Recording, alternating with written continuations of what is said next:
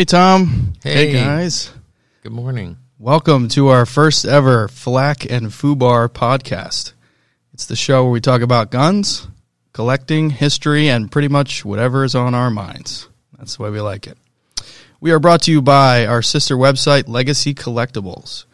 Do you want to own a piece of the history we talk so much about? Check out Legacy Collectibles. They're a top uh, online retailer of premier military firearms and collectibles, specializing in World War II German pistols. Legacy Collectibles has a comprehensive and user friendly website where you can browse a large array of authentic, original, and rare military artifacts. Visit www.legacy-collectibles.com to start collecting. Now hold on a minute. Yes. I have one correct. I was told I'm I'm I go way back on the internet Okay. when it first came out. I was told you don't have to put www anymore. You eh, you probably don't. You could just So look for it's it. just legacy-collectibles.com. sure, or you could just Google us. I'm sure you will find it. What's the good? No, never mind. okay. Go ahead. Uh, we also have a YouTube channel, which many of you are watching us on right now. Uh, if you haven't seen us there already, check out Legacy Collectibles on YouTube, and that one's easy because you can just search for Legacy Collectibles. We'll pop up. YouTube.com. Yes. HTTPS. um, all right. Well, welcome, Tom. Thank welcome, you. everybody who's listening. Um, so, for our first episode, I thought I've compiled some questions, and they're going to be softballs, hopefully. And essentially, it's going to be uh, a chance for us to get to know you, Tom, as the owner of Legacy Collectibles, and uh, for the listeners to get a chance to know us and get an answer to a few simple collecting guns history questions. Does that sound good? Sounds fine to me. Okay. All right. So the first question is let's start talking about how you started Legacy Collectibles, the business. At the same time, maybe you can talk a little bit about how you started collecting. Okay. Yeah, so I might as well start from the beginning, which is how I started collecting. Um, I think I say this on one of my YouTube uh, videos, just as an aside. It's kind of, uh, I think it's humorous now. Um, I paid my way through school by uh, working at Publix down in Florida. So, well, they're in several southern states now, but most people know Publix. I worked in the meat department, spent a lot of my time slicing deli lunch meat. I don't know what I made back then. It was probably something like two dollars an hour. And um, I started going to gun shows in Florida. And uh, kudos to Florida. I mean, I didn't really know about gun shows uh, living in Pennsylvania. But when I went down uh, and lived in Florida for four years, I would see these signs for gun shows. And I just thought it was fascinating. Now, I want to clarify from the beginning, and I, I probably will say this so many times as we do videos. Um, I'm not a hunter. I really don't shoot. I go to the range maybe twice a year, but I absolutely love history. And when you study history, history is the the story of wars. I mean, you basically you learn the Revolutionary War, then you do 1812, then you do the Civil War. You spend very little time in between the wars. So history is just the history of wars um, throughout our history. So when you study history, the the thing, the one thing that stands out, you know, uh, you know, in uh, Germany it was the German Luger, in America it's the 1911 Colt, and so it was history that drove me to go to gun shows. I, f- I bought my first gun when I was a freshman in college. I went to a gun show and I I laugh about it now, but you just walked up. There was no there's no background check. So this is the 70s. Mm-hmm. I just walk up to a table and I say how much for the Luger, and the guy said I, I probably spent 150 bucks for, Jeez. for my first Luger. And I don't remember what it was, but it was Nazi. It was a Nancy. It was a Nancy Luger. Nazi. So I bought my first Luger, and I, I was so proud of it, and um, for good reason. I mean, everybody listening say, "Oh my gosh!" Either you wish you had your first Luger, or you remember when you bought your first Luger. But I first bought my first Luger. Of course, it went back to the dorm, showed everybody there. But I took it to work the next day because there was a guy there that I had become close to, Al, uh, who was much older than me. But he, he, I said, oh, I bought a Luger. He said, Oh, I'd love to see it. So I showed it to him, and he said, you know, what do you want for it? I said, ah, I just bought it. And he goes, what do you want for it? I said, 300 bucks. so, so I doubled my money in uh, a couple of days. And the light bulb went off that wow, not only was this fun, but I can make money. so it, and, um, it doesn't always work out that way. And as you know, I, I'm, I probably made a lot of mistakes along the way, but that was the beginning of me buying, for the most part, I bought Walthers and Lugers. Loved the PPKs, loved the PPs. I didn't, I didn't know the difference between a, a Nazi gun and a commercial gun. Um, now I talk about it, teach other people about that. But I had to learn just by going to shows and talking to people. And so I, I bought guns. Um, I did take, like most people, um, I, I hear people's story all the time say, you know, I started out, I had these guns, um, but then I just stopped for about 10 years. Usually, uh, when I got married, had young kids, I couldn't spend money on guns uh, when I was focused on feeding my family and paying my mortgage. So there was a period of time where I really laid off. And it wasn't until I had discretionary money again. So the kids are now raised. My business, uh, I started a counseling practice. So I've finished college. I started a counseling practice. And, you know, counseling and collecting guns didn't go well together. So it, you know, I almost lived a double life for a while. I did uh, gun shows on the weekends and did counseling during the week. And I worked with 80% women who were, you know, very, you know, liberal social workers who cared a lot about people's feelings, and that's the way it should be. Um, but I, I definitely wouldn't talk about Nazi guns at Sure. work. And I kept the two very, very separate. And I would say back in those days, most people would have been shocked if they learned that I was a gun collector. Kind of funny now because I meet people and I'm just like shocked at this, you know, this doctor, heart surgeon. I meet this heart surgeon and he goes, "Oh, I collect guns." I'm like, "What?" Yeah, don't expect it. no, I don't. So anyway, I did. I kept the two worlds apart. Um, and so to make a, I make a really long story. I, I uh, ran a counseling practice for about 25 years, included a drug and alcohol program. I had uh, intensive mental health um, uh, counseling centers. Uh, we did eating disorders. Uh, you know, a lot of trauma and abuse. Um, but mostly I did ca- uh, marriage counseling. So I like to say, you know, we try plan A, which is marriage counseling, and if that doesn't work, we sell you a gun. That's Uh, a good idea. So I, I uh, after 25 years of counseling and collecting guns, um, I of course cl- I didn't sell much, so I collected more and more and more. Uh, the better the business did, uh, the more guns I bought. I remember my wife one time saying, "How many guns do you need to own?" And I said, "How many pair of shoes do you need to own?" One more. Oh, and- Always one more. Yeah, I just need one more pair of shoes. That's So, right. um, so yeah, I collected guns. It was it did cause some friction, and and I say that because we do get collectors who will say, "Hey, listen, you know, when you send the gun, don't put a receipt." My wife thinks it was two hundred dollars. Right. um, it does. It did cause friction when it wasn't my business. Um, where I would just every weekend come home with more guns, and I just was, you know, they're all over the house, and she was wondering what the heck is going on here Right. until one time I went to the uh, Louisville show. You've been there, the SOS show of shows, and uh, I this time I took a bunch of guns. I bought a bunch of guns. I, I oh, the first time I had my I, first time I had a table. I Okay. I bought a table. I set up and I brought a bunch of high end guns. Okay. I went home from that show, went uh, at the kitchen counter. I said, "Hey, honey, come here." I threw down fifty thousand dollars in cash, and I said, "You want half?" from that day on, she never asked me again. Never complained never about it. complained about it. She Yeah. said, "I don't know what you do, but you're bringing home cash." Yeah. Um, Honey, I want a new car. Could you go to a gun show for me? Um, so I, I, what I'm getting to is I sold my practice, Right. and at the time I sold my practice, I had 20 locations and 200 therapists. So this wasn't. People say, you know, you sell a psychology practice. It doesn't sound like a big deal, but it was a big deal. We actually sold to a a hospital program. They owned hospitals, and they wanted my referral base, meaning people come in for drug and alcohol or mental health, um, and they want to refer them to the hospital. So I sold to a hospital group. And uh, I, uh, then another great story. this podcast is working out. I thought, what are we going to talk about? This is a great story. So I'm I'm uh, doing the negotiations, and we're going back and forth. We get down to the day before we settle on the sale of my business. Now, of course, I'm already spending the money in my head, so I wasn't going to back out. Right. But I, I'm getting to the settlement table. I have about a day away, and they spring this one on me. They say, By the way, you're going to have to sign a three year non compete. Mm.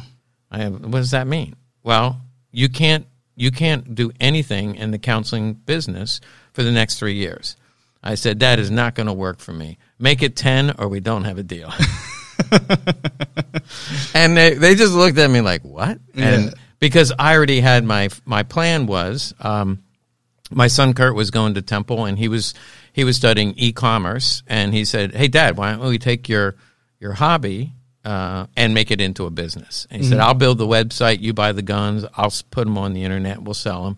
And so I already had a, a plan. You know, I, I thought as soon as I sell this this practice, I'm going to start. Like said, we picked a name.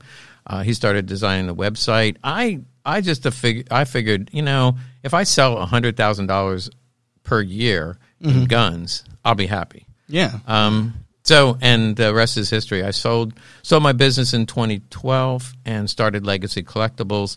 Uh, so we're what eight years into it, and it's just phenomenal. We have five employees, and uh, hundred thousand a, a year is more like a hundred thousand every couple of weeks. wow. So no, it's it's going great. I feel actually I feel very very blessed.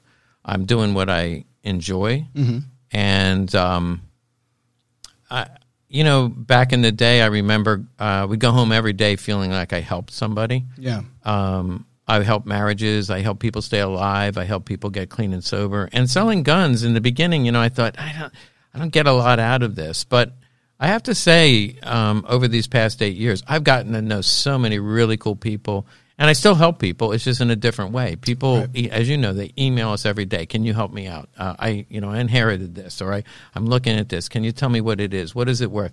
uh, helping people, educating people. I, I don't get the same sense as I did when I saved somebody's life. But I do go home at the end of the day feeling like, oh, wow, I get to help people and I do what I love. So, um, thanks for asking that question. I don't, Yeah. I don't get to tell my story very often, That but didn't I'm happy disappoint. to do so. So, what, is that your favorite part of the job now? Uh, is what part- the, The sort of I don't know, helping people, meeting cool people. Um, is it? no, what do you like most about Yeah, working at uh, Legacy? I would say buying. I love buying because you know you don't make your uh, somebody a wise guy behind the table once said to me at a gun show when I was a young lad, you don't make money on the sell, you make the money on the buy. So buying right, you can always sell it at you know sell it at retail or even below retail if you buy it right. Um, Right. So for me, buying buying things right. Um, that just gives me a lot of joy, and then of course I bring it in, I dump it in the middle of the floor, and then you guys have at it and load it up on the website, and we do great if I buy it right. If I overpay, and we have people who call us up and say, "Hey, I got this Luger, I want to sell it." I go, "Yeah, it's great Luger. You know, we could do twenty five hundred. Oh, I paid forty five. I'm like, "Well, that's not my That's problem. a problem. Not mine though. and not my problem. So yeah, probably my favorite part is um, buying. It used to be going to shows, but since COVID, I haven't been to a show in over a year. Uh, it's been a year. Uh, Yeah. Last February, so it's been over. A, I don't know what, what day is it. I have no idea. It's been a long. It's been a long Mid-November. time. I haven't been to any shows, but I do. Uh, you know, I can still do auctions, and we get a ton of people because of the YouTube videos. Uh, we get a ton of people who write to us every single day saying, "I have this gun. Would you be interested in buying it?" Yeah.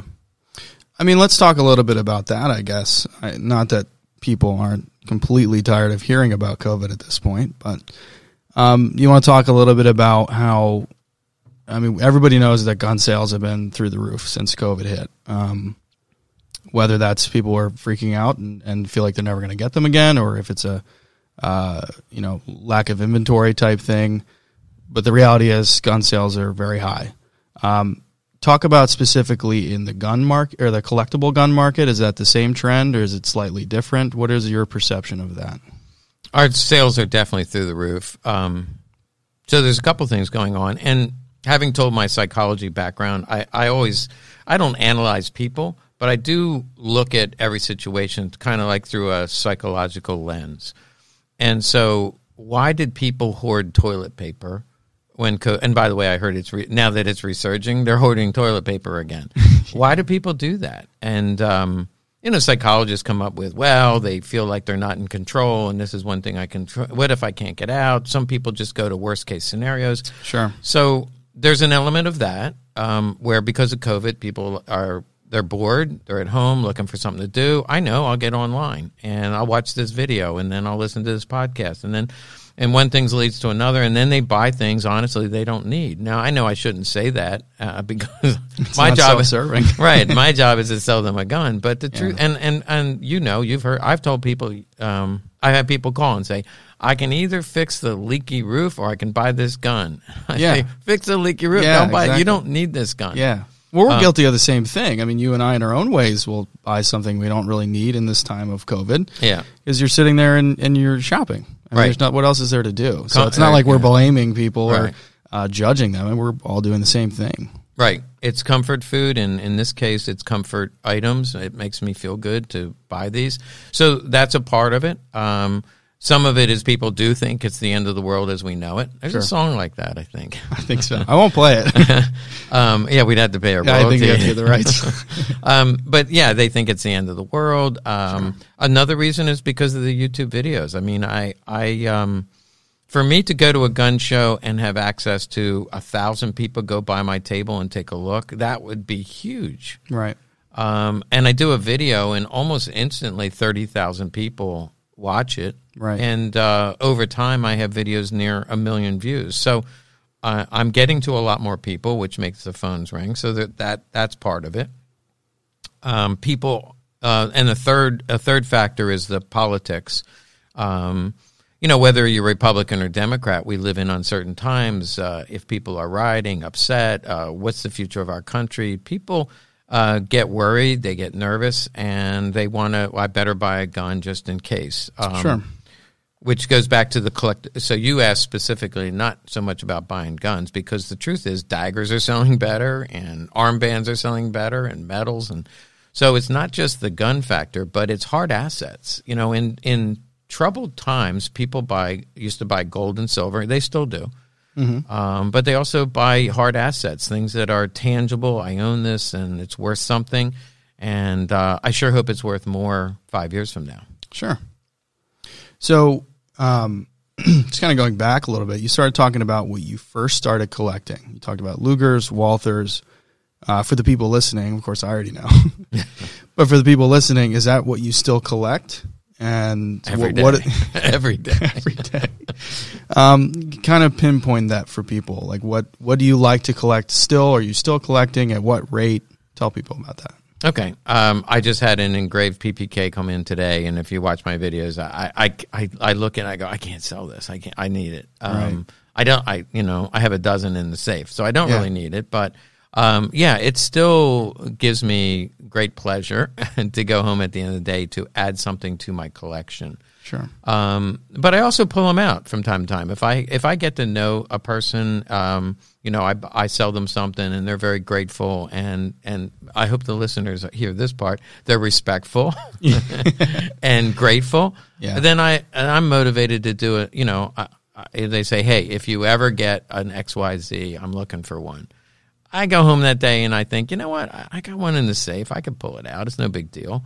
Um, and so I do that. Uh, but it's it's really about building the relationship, and you want to do business with somebody. They, you know, they feel the same way about us. I, Yeah. I, I was doing business. Well, I said we've been doing this eight years. We've only been doing the YouTube channel for one year, and people now will they'll they'll write to us and say, "I'm sending you my my collection because I saw you on YouTube and I feel like I can trust you." Right. there's a connection that people make and so business is about building relationships i said very early on you know i could hit you really hard on a sale you know i just gouge you and make a ton of money but sooner or later even if you're totally thrilled sooner or later you figure out that i gouged you Yeah. and so i make one quick hit and then you're done but if i can do a fair deal and by the way, uh, I th- we put in every email. We'll say the retail value is twenty five hundred, and we buy it at about twenty percent off. That's my profit margin. It's about twenty percent. It's not hundred percent. Uh, sometimes I only make ten, and sometimes I make fifty. But Right. we, our goal is we want to make about twenty percent, and so we will offer you retail minus minus twenty percent. Um, and then we might put it on for a little bit higher, but that's because people haggle and they want to trade, and so then you have to work for your money. Right. Um, but I, your question was, do I still collect? Yes, I still collect. Um, but what intrigues me late, lately is Um, I did learn Walthers and Lugers really well, and therefore you get to you start collecting more and more obscure variations. So once you have, I have a military, I have a commercial, and I have a police. You know, those are the big three. But now I have a, ra- radio. Remember the radio show PP? Went to the propaganda ministry. There's these obscure variations that there's only ten of them in the world, and I want that one. So there's always more to collect and you can never have too many RZMs um, or party leaders. But then there's also the thrill of I'm looking right here on the shelf, and there's an M1 carbine. I absolutely love the M1 carbines. Um, I'm small. I'm a smaller guy. I'm I'm only five seven, and so you know if I take a Garand out, it about knocks my shoulder. I'm, I'm knocked backwards. Uh, I Thirty aught six. yeah, and uh, I take that uh, carbine. I just love the way it shoots and the way it feels, and it's smooth and it's reliable. So I start collecting carbines, and Yeah. so you know, I, I basically have expanded into Colts and learned more about them. I don't know Win- Winchesters yet. I think they're really really cool. Yeah. but I don't know them, and so I see a five hundred dollar Winchester. And I see a five thousand dollar Winchester, and I can't tell you the difference. Right. Right. So I know I shouldn't go out buying them because I go, oh, it was only five hundred bucks, yeah. and it's worth two hundred. Yeah. Um, so yeah, I I'm I'm starting to collect new things, um, but I'm always filling. I'm always putting things in the safe, and I'm always taking things out of the safe. Okay. And that is a great segue to my next question, Mm-hmm. Which is okay. You you pick something up at a gun show. Somebody emails you. You buy it. Uh, you fall in love with the gun enough to buy it for presumably thousands of dollars. Right. This stuff is not always cheap. And you keep it for a while. Sort of when do you get rid of it, or asked a different way, how do you decide when it's time to get rid of something? Um, I'm not a, I don't have enough money to collect guns yet, so I don't, I don't, I have never recycled a collection. So you, as a person who has recycled their collection and many items from it, when do you make that decision? How do you make that decision? Um, sometimes it depends on your personality. Uh, we have one collector who buys things, and they get old really fast. Meaning, he buys things, and then after two months, eh, I'm tired of it. Um, some people will say the thrill. Uh, it's the thrill of the hunt. You know, I, I'm I'm out. I'm not collecting. I'm hunting. Right. So they they buy it because they found it and they enjoy it for a couple of months, and then they say, "I'm done with it." And they'll bring it to us. So they're, they're one of our favorite customers. 'cause- in fact, people will say, uh, "Do you have a nine millimeter PPK?" And I, go, I, I do. I just sold it, but it'll be back in two months. I'll ask around. It'll be back. Yeah. Um, for me personally, I- I think it's it's kind of a gut feeling. I, I buy it because I just think it's gorgeous, or it just really speaks to me. The history speaks to me, and Sure. and um, so I'll keep them. I usually keep them for a couple years. Um, and when they don't speak to me anymore is when I've had it for a long time. I've got I've got better guns since then. So it, it really becomes a matter of my safe is full. And if I had to get rid of 10, which 10 would I get rid of? It's the ones that speak to me the le- least. So this one, eh, I don't know what I was thinking when I bought it. So Yeah. yeah, a couple years, and then I'll go with the safe and dig one out. But there's some, uh, I sold, um, one of our videos is the Buchenwald engraved. Right. I say on that video that I bought this gun. Um, I didn't know the history. I didn't know the connection that it was found at Buchenwald. It's an engraved PP, uh, and that that that one is over half a million views. And I said I sold it to a friend of mine. And again, he came to me, and we were we we, we, we weren't in a relationship. Please don't take that the wrong way. he was a friend of mine, and he just said, "Oh, I really want an engraved. I really want," it," Yeah. and begged and begged and begged Sure. and begged and he didn't have the money for it. So it was like, uh, I'll trade you three apples and, and a McDonald's coupon, and I got this, and I got some thumbtacks in my pocket. Can I we yeah. please trade? Long story short, I, I helped him out. He got this engraved, and then he was a uh, wasn't a detective, but he worked for a he worked for a lawyer, and they tracked down people.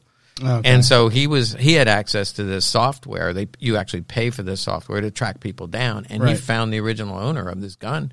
And the and before the guy died, is on his deathbed wrote that you know that I got this from a pilot who was flying dignitaries into Buchenwald, and he got it from Buchenwald. And he told me the story, and I was like, "Crap! I can't believe I can't believe I sold him that gun." Yeah. And about uh, it was like maybe four years went by, and he lost his job, and he was on more difficult times. And he said, "Hey, would you like to buy it back?" So I would. I was like, "Would I?" Now he made a tidy profit, but I wanted it, and Yeah. So I paid it. So the whole reason I'm telling you that story is I was driving home, got a voicemail, and it was from a collector, and you would know who it was. And they said, "I watched that video. What do you want?" Mm-hmm. And um, no, actually, he left a message. So he said, "What do you want? Right. Whatever it takes. What you know, I want the I want that gun." And um, I I slept on it. I thought. I don't, you know, I slept on it and I woke up the next day and I said, you know, I waited, f- I sold this once and I kicked myself. I waited four years to get it back. I'm not going to sell it again. What, Yeah. You know, what am I going to do with the money? Put it in the bank? I, the, the gun uh, brings me memories. It brings me history. It gives me pleasure. I can't, I can't, there's not, nothing, you know, unless he had something with even more history, I, I probably will never let go of it. Now, it, it'll blame you. go to my son one day and then he'll just, And he'll throw it out. He'll no, he'll he'll sell it to the first guy that comes along, and then go to the casinos. Yeah, just yeah. just kidding. Love my son. He would not do that, but we joke all the time. He says, "Dad, I'm just going to squander you, squander your Throw it out. I'm going to squander your collection, Your So, life's work. Now, all the listeners uh, they want to get to know Kurt, so Yeah, when yeah. I'm gone, Yeah, exactly. they can be on the in on the squandering. yeah. Yeah. Um, so you've talked about this specific gun several times.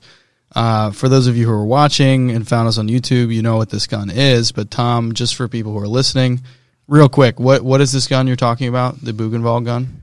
so it's factory engraved. It was owned by a German officer, and he It's a Walther PP. It's though. a Walther PP that is Okay. factory engraved, and uh, in you know my forensic, I don't know for sure, but kind of reenacting the history of it. He had to have come from a wealthy family because this was not something a common soldier would have been issued or owned, unless you know maybe a family member had it. Um, you know, bought it and gave it to him as a gift, or he bought it for himself. But it's a it's a high end um, factory engraved Walther PP, and uh, it was taken off of a uh, SS officer at Buchenwald.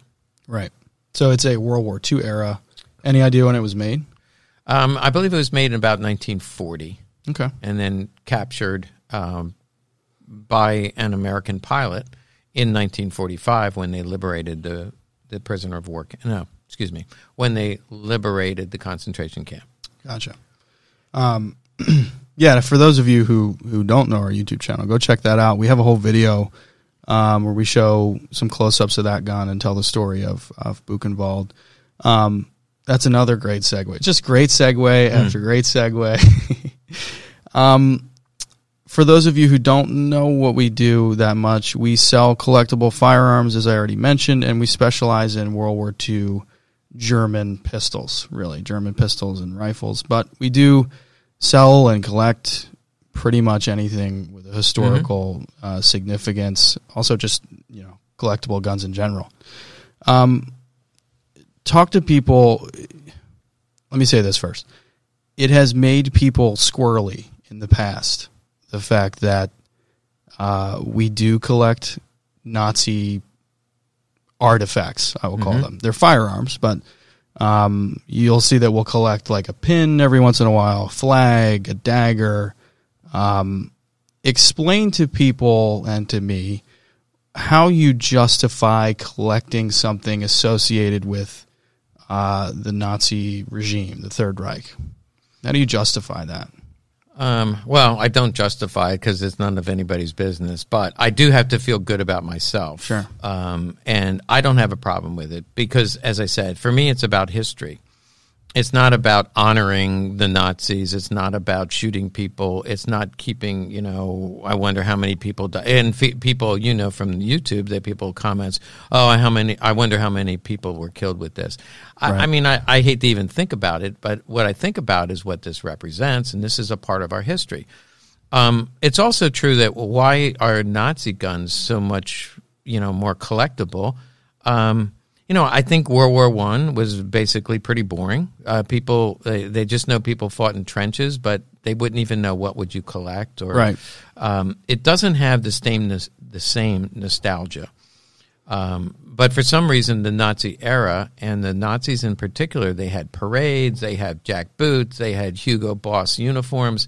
Um, they look sharp. Everything in the American army was drab green, Yeah. and a and a Colt 45 is a Colt 45. But when you start looking at some of the German daggers, I mean, they had parade daggers and they had swords and they had gold plated this and they had beautiful guns with all kinds of Nazi markings on them and a lot of swastikas.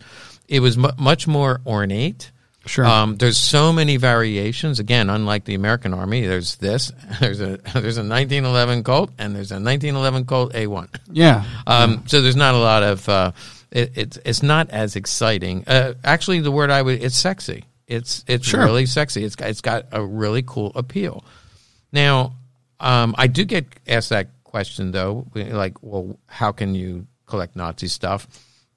So for me personally, throughout history, when people conquered a, a, another tribe, another village, they took their stuff. It was called Yeah. pillaging. We'll leave out the rape part, but it was called. you would, you know, and, and in fact, if you read the Old Testament, it was like they went in, they took everything. They Yeah. they killed the men, they took the women, and took the children, made them into slaves, and they took all their stuff. Now, I'm Right. not advocating that, but I'm just saying it's human nature that when you take on a people, um, that one of the things you do is you bring home souvenirs, you take their stuff, and there's no getting around that. It's uh, I'm not. That's what I can't justify. Say, well, people shouldn't steal.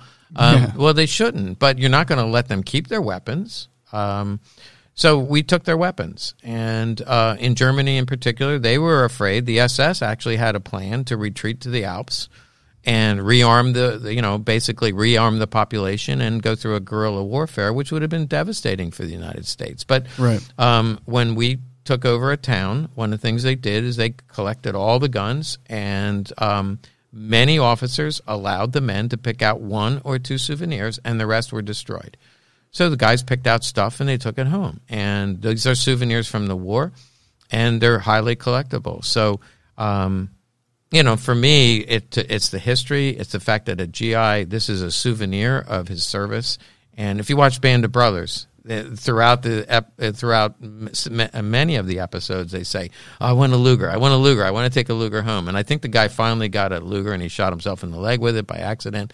But the the point of it was the GIs were looking for souvenirs, and they particularly wanted to bring home a Luger, or in some cases, a P38 or a Walther.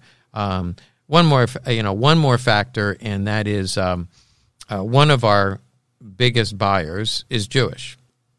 And I've had other Jewish people say, you know, I, I, I collect Nazi stuff and I feel really bad. I can't tell anybody. And uh, so I, I, I've asked Jewish people, you know, when you collect Nazi stuff, what does that mean to you? And they, they have said the best way to show dominance over an ideology, basically, screw, screw you, we took your stuff. Yeah. So when, when it's, it's a way of demonstrating uh, we conquered you and I have, this used to belong to you and now it's mine. And Sure. so there's a, that feeling of dominance over an ideology or over a people. And in this case, it shows our dominance over the Nazi regime. Yeah.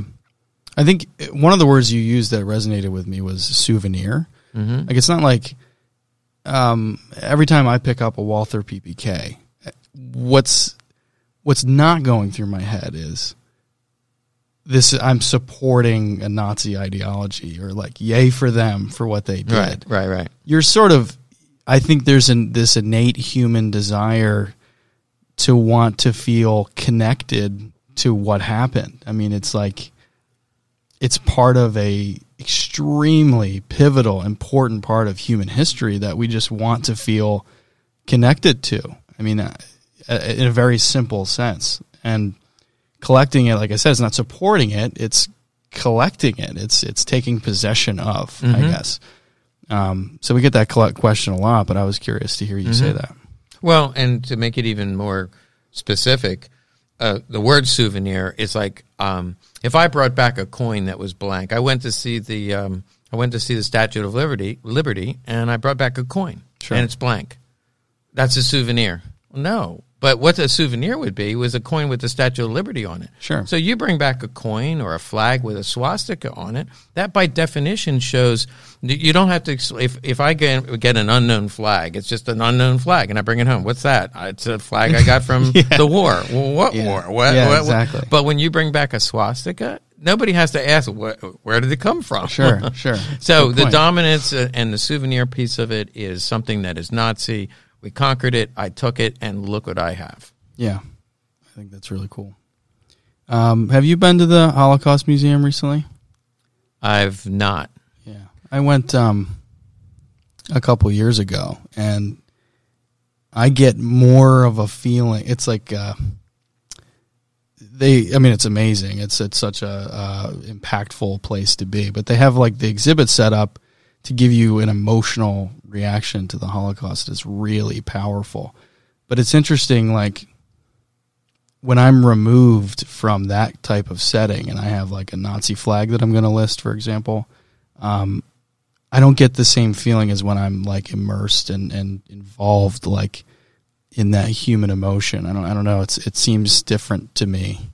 Mm-hmm. Um, I just think that's interesting. You have a, a different emotional reaction depending on um, what kind of setting you're in or what, what type of headspace you're in. So I think it's all about how you perceive it. I mean, if you're a person who supports Nazi ideology, then you probably have it and you're proud of it, which we don't agree with, but Right. In fact, if you're going to comment and say something about glorifying the Nazis, I, I'm going to block you. I, I don't want to glorify the Nazis, and I don't want any racist rants as part of our um, as part of our our um, comment. Um, but certainly uh, honoring the troops, honoring our soldiers, honoring um, people who died for their country. Um, you know, it's just there. There are things that are honorable, and then there's some things that are disgraceful. And I, I, I just need to make sure that you know, I personally don't run into neo Nazis in this hobby. I know they're out there. I Yeah, personally don't run into them. I, I guess they come to gun shows, but I can't say, oh yeah, I ran into. I, I just don't see that. But people who don't go, I mean, pe- uh, you know, I tell people I go to gun shows. Oh, how can you stand to be around all those neo Nazis? I, I don't see any. I see a bunch of old guys. I see a bunch of old guys collecting guns. yeah, exactly. It's a very non-threatening environment. Yeah. I don't think people realize that. now it's a very friendly environment. Yeah. Now, if I were a, a beautiful woman, I don't know that I would go. No, they will follow you around. it's like zombies. yeah, they're just following behind the. yeah. Anyway, we better change topics real fast. Let's let's change topics. Um, what else did I want to ask you about? Okay, so that was going over the Nazi stuff. I mean, one of the things that I've always appreciated um, since I started working here, which was only a couple years ago. Um, you know, before this, uh, for those of you listening, I used to be a, a financial advisor, so this is completely different from what I used to do.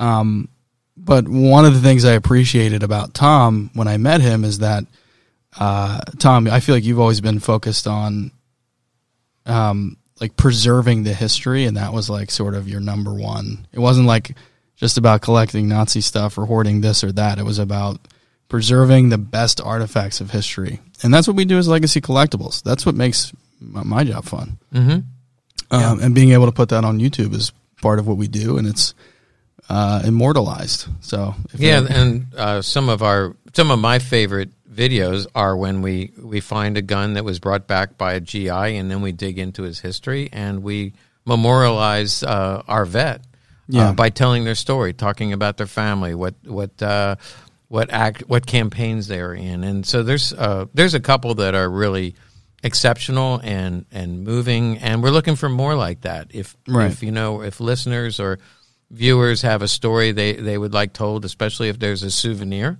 to go with it. We tell the story, we show the souvenir, and we honor the vets. Um, and that's true for other countries as well. As, as well, it's not just in the United States that we have heroes throughout. Throughout, and I think of how much the Russians suffered during the war, Sure. and uh, like no other people, they lost more. They more people died uh, in in Russian military and civilians than any other country. Yeah, it's pretty staggering, actually. I forget what the uh, stats are. I can. Yeah, I'm going to look that up while yeah. you're talking. Yeah, we have it on one of our videos. So, Brandy, go back and watch the video. Oh no, I just don't. Oh, that was the exact- about the TT. Uh, we did a video, and actually, the listeners could go to uh, our uh, YouTube channel and the TT thirty three. was uh, the the souvenir that we had, and we talked about the the Russian sidearm and how many Russians died. Yeah, I'm going to look it up now. It, it says a, a total of 85 million people. And there was a graphic. Oh, here it is. Here it is. Uh, is this in millions? Yes, it is. Oh, so 24 million, uh, roughly 24 million Soviets died. Yeah. That's military and civilian. That's un- that's unbelievable. Mm-hmm. Yeah, it's interesting. Okay, so um, let's go back to collecting and, and not about Nazi stuff anymore. Um, so I'm a collector. I like guns. I like shooting. Um, I want to start collecting guns. Maybe there's something I'm interested in, um, but you as a as a you've been collecting over 30 years, right? Mm-hmm. Let's say I only have $500 to spend. What is your recommendation on the best gun to look for or like what what would you recommend that I start trying to collect? Um, well, certainly a gun with some history. Sure. Um, and you know, people will tell me, "Oh, I love Glocks," and that, that's fine. But they're a modern gun, and they just keep making more and more and more. So I, I try to find something they don't make anymore. And there are uh, less expensive guns, guns with history. Um, you know, in the in the Colt world, some of the little, you know, the little uh, 25 caliber Colts that they don't make anymore, and the history is, you know, they uh, were used by the cowboys, or it was used uh, in World War One or two, or the gangsters. Used a, you know, just a, yeah. a gun with a little bit of history and go with condition. Uh, you're not going to get a pristine gun for five hundred dollars, but something that is original finish, not refinished. Right. Uh, you want original finished, and you want to avoid any kind of pitting. Now, if it's got little pin pricking, uh, that's pretty normal, and you're going to get that. In fact, it, like in Navy guns, which are very collectible, they went out to sea, and they're going to have a little bit of pin pricking. But you know, if there's deep pits into the um, metal, uh, we consider that cancer in the yeah. uh, in the collecting yeah. world. It's like saying, oh, he, he's fine. He just has a little bit of cancer. Yeah, so yeah. it's not fine. exactly. Um, but you know, so when people show me a gun, say, "Isn't it cool? It's really, it's really, uh, it's all original. It's really cool." And I'm like, "Yeah, but what about those deep pits yeah. into the metal?" Anyway, so uh, for 500 bucks, uh, you're going to be limited as to what you can buy. You know what I like is those little like little Mausers, the little baby Mausers. Yeah, you can get them yeah. for 500 bucks. And they're from the 20s, so you got some history there. Um, they're probably not military marked, but they're cute little guns. And uh, and they do continue to go up in value. I, I can remember buying them at 350, then 450, then 550 and really minty ones we're selling at 650, mm-hmm. 750. So yeah, so something like that. Condition um, originality and some history, and they don't make them anymore. That's that's important if if you're listening and you want a concealed carry gun that is historical, and I think Tom, you're going to back me up on this, a Walther Model Nine.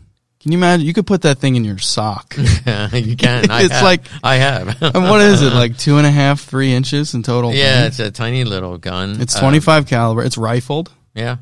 I mean, it, you wouldn't be able to hit someone more than like what do you think? Ten yards accurately? Uh, uh, for me, one. One. if You you're know, a really good shot. The shot, Liberator. If you want a carry piece, get the Liberator. Forty-five Yeah. caliber, one shot, and you're done. No rifling. yeah. Well, talk about the Liberator. That's a what, Uh, what- yeah, what is the I would- Liberator? Uh, the Liberator. Um, I wish I could show you a picture of it. Uh, we did a video on the Liberator, but it's uh, it's was dropped. Well, uh, the original idea was the forerunner of the CIA was the OSS, um, Office of Strategic Services. So basically, the CIA was.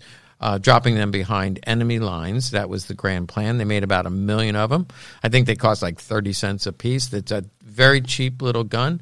Uh, the idea is that the resistance forces would walk up to the sentry late at night, um, shoot him in the head, and take their machine gun. So it was uh, shoot once and throw it away. Mm-hmm. Um, and so they're very collectible now. They were thirty cents, but now I think like a really nice all original will go for like fifteen hundred dollars. So Wow. great, Oh, you- in great the- investment if you could have gotten a dozen of them. yeah. Um, we have a video coming out about that, about an investment gun, right? Oh yeah. That's coming out. Uh, should be. We're still filming, but that'll be out next week, some point. If, you, if you're listening and you watch the YouTube channel, we have a gun. I won't say what it is, but it used to be very cheap, and now it's very very expensive. I think we said it was fifteen dollars when they first uh, manufactured them, and now they go for tens of thousands of dollars. Yeah. So yeah, worth. You know what? Watching our YouTube can make you money. Yeah, we have a video about that too. yeah. Uh, if you're curious as to what that gun is, just hang tight. We'll get the video out next week. Um, but it's a very cool story. It's a Liberator gun. It was like a sheet metal, just a Yeah. disgusting. Yeah. Like Uh, it, it, it feels like a toy. Yeah. There's no finish on it, and so it's it's pressed sheet metal. Yeah, I mean, look this thing up, guys. It's it little. It literally looks like you were sent a kit to your house, Mm-hmm. and you had to put together a gun, which is basically just a trigger. It's a spring. I don't even go trigger. It's a spring with some way to Yeah. release the spring and the firing pin Yeah. to hit a bullet and go through uh, a barrel and try to kill someone. It's the most crude imagination or version of a gun. You and can it's possibly it's imagine. 45 caliber, which Yeah. is interesting. Um, and it came with a manual since it was dropped, and they- they used them in Asia, so in China and Philippines and uh, throughout Europe. Uh, dropped them behind enemy lines, and so the manual is like cartoon characters of how to load it and how to cock it, and then how to how to fire it to kill Yeah. somebody. So it's Yeah. it's cartoon. It's and there's no words on it. It's just a cartoon drawing of how to Yeah. load the gun and shoot somebody. Well, the and the the Philippines in the Philippines, the police service used those, didn't they? Yeah, at the end For of the war, they had no money, and so they they these liberators had been dropped throughout the country, and most of them not used. So the police force, uh, for a period of time, the police uh, in the police in the Philippines carried the liberator as their sidearm. yeah, that's crazy. Yeah. Nowadays, I guess they would just the modern version of that. I feel like would be 3D printing guns. Yeah, right. yeah, yeah, probably or a zip gun. I don't even know what a Like- zip gun is, but homemade gun. Yeah, I mean, Uh, like, what would the like? There's this huge thing that people are talking about, and it's like, you know, it's like laws around allowing people. I mean, you're obviously like not allowed to do this, but laws around printing gun parts with Yeah. a 3D printer and then putting together a gun. Um, I mean, what would that if we had a World War III in a similar situation? What would that look like? I guess the U.S. government just like puts a bunch of uh, 3D printers on the corner and just starts pumping out these files, and people are just like You download the software. Yeah. free. yeah, in your house. yeah. That's crazy. All right. Um, anything else you wanted to talk about? I have some other questions, but I feel like we could save them for next week. Uh, yeah, there's a lot that I want to talk about, and um, but I do want to save them. So maybe we can do some teasers. Um, Yeah. One of the things I wanted to talk about is getting a CNR, uh, collector's license. You said if somebody Oh, that's collect- important. Let's talk about that now. Actually, No, we had to save it because I'm gonna we're gonna go to the web tell, tell them how to Oh. get to the website. But you know, getting Sure. a collector's license it's thirty bucks for two years. One transfer is fifty bucks. Yeah, I know. So you get unlimited transfers with the CNR, and now everybody out there is saying, "What? I didn't know about." Well, tell me. Well, you're going to have to watch the Well- watch, listen to the next podcast. what what makes it even more attractive is the fact that I mean I'm sure everyone listening, if you buy guns, I mean a lot of places aren't even doing transfers right, Right. now. You don't need it. You don't. You can buy a gun from us, and we ship it direct to you if you have a CNR, which stands for Curios and Relics. But let's save that for another We will. uh, podcast. Another one is, um, you know, uh, how do I get a Class Three license? There's some high end collectors out there who have a bunch of Lugers. Now they want a Thompson or a uh, MP40. Um, getting a Class Three license, what's involved in that? So I can, you know, go to my my uh, uh, the park, the little kids park down the street, and practice practice shooting. My no, I meant target shooting. I want to go target shoot in the in the local neighborhood and With your MP40. and that ain't gonna happen. No, there are a lot so. of ranges that won't let you use machine guns, but there there's plenty of places to shoot a machine gun, especially if you live in rural areas. Yeah. And other than being expensive, it's not that hard to do if you don't mind waiting for the permit. Right. I, there's surprisingly few ranges that will let you shoot fully automatic guns. I feel Mhm. like.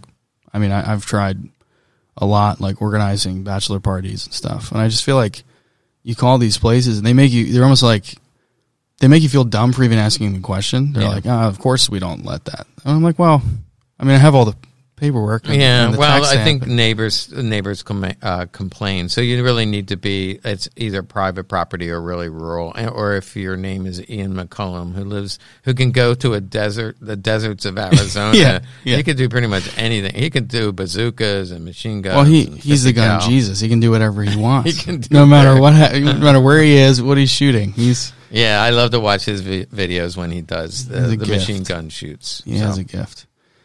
All right. Well, I think that wraps it up, right? uh, we got a lot more to talk about, but So you know what? We got to save it. Save it for next time. Yeah. So everybody, we're going to do this. Uh, we're going to try to do it once a week. So, uh, you know, please go on to your wherever you find podcasts and and find us. Uh, specifically, uh, we'll be on Spotify, uh, Apple Podcasts, um, Google Play, iHeartRadio. We're going to get this thing up wherever you can get podcasts, and we'll put a video version out for people on YouTube. But this is good if you want to listen to us. What about car. the Disney Channel? Can we get on the Disney Channel? I I will try. I doubt it. I think we're I think we're out already. Um, maybe ESPN is owned by Disney. Yeah. so we could do that. I think if you say the word Buchenwald, you're you're automatically not allowed yeah, you on can't say that. anything Disney. But yeah, everybody, thanks for for for listening. Go on and, and rate the show. It helps out. And uh, Tom, see ya. Talk next week. Thank you.